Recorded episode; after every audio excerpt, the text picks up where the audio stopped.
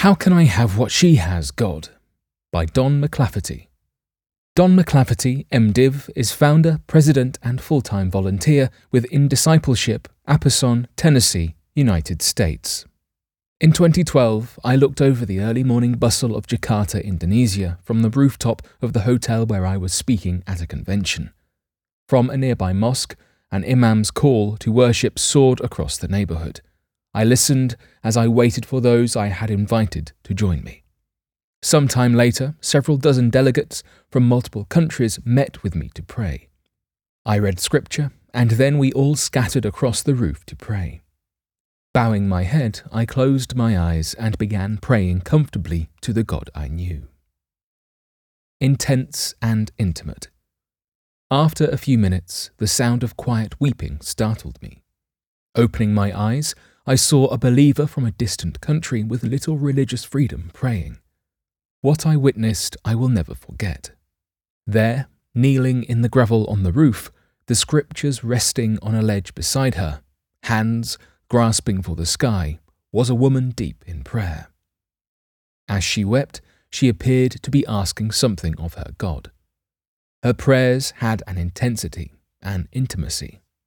I had no doubt that she knew she was communicating directly with God Himself and that He heard her. Then I thought about how I prayed casual, comfortable prayers.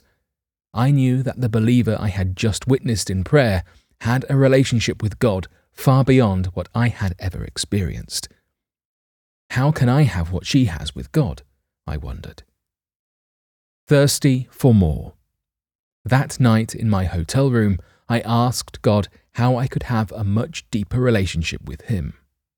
I was thirsty for much more, but I had no clue where to begin. As I prayed, God impressed me to read Isaiah chapter 50, verse 4. The Lord God has given me the tongue of disciples, so that I may know how to sustain the weary one with a word. He awakens me morning by morning. He awakens my ear to listen as a disciple. Then God told me that He would awaken me every morning if I invited Him each night to do so. But I was skeptical. Would God really awaken me to spend time with Him? What if I overslept?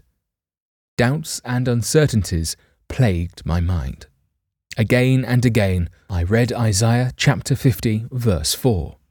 Although I believed it was God's word and that what he had done in the past he is able to do again today, it was so hard to surrender my alarm clock and trust God to wake me up. No different from a demon's belief. Then I realized that saying I believe God's word and acting on it are two very different things. Scripture says, quote, the demons also believe and shudder. End quote. When I declare that I believe in God, but do not act on His word, my belief is no different from a demon's. Very sobering. Reaching over to the nightstand, I flicked off the alarm on my clock. With the lights out, I lay on my back, wondering whether God would do for me what His word said He could do. But I chose to believe and fell asleep. A few hours later, I awoke. Why am I awake? I sleepily asked myself. Glancing at the clock, I groaned. It was barely past midnight. Then I remembered that I had asked God to awaken me as early or as late as He wanted so that I could have more time with Him in His Word and in prayer. Climbing out of bed, I knelt in prayer. It was a bit awkward doing so outside of my normal time to pray. Although I understood that I was not in charge of this time, I was not sure what I should say to God. I prayed for a few minutes and jumped back in bed for some much needed sleep. Very early in the morning, I again awakened from a deep sleep. Groggily, I looked at the clock. It was hours earlier than I usually woke up.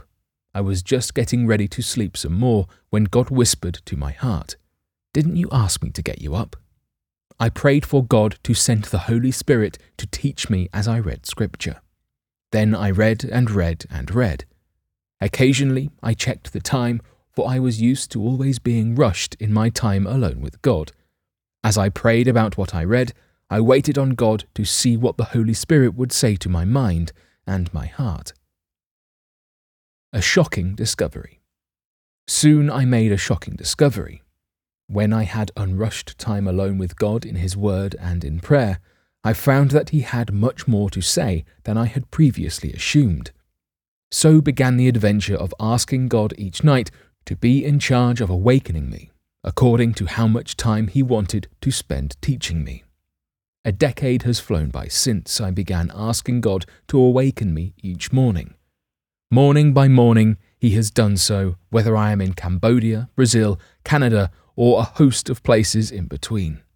I am amazed that He awakens me to have unrushed time with Him in His Word and in prayer, regardless of whether I am four, ten, or even sixteen hours ahead of my home time zone. God has awakened me each morning without an alarm clock for more than ten years. In those times, he calls me into His presence to be in His Word and live in awe of His majesty, power, and unfathomable love. We must stand first in the awesome presence of God. Only then we will not be overawed by anything or anybody else. For bibliographical and biblical references on this article and for much more content for pastors and church leaders, please visit ministrymagazine.org.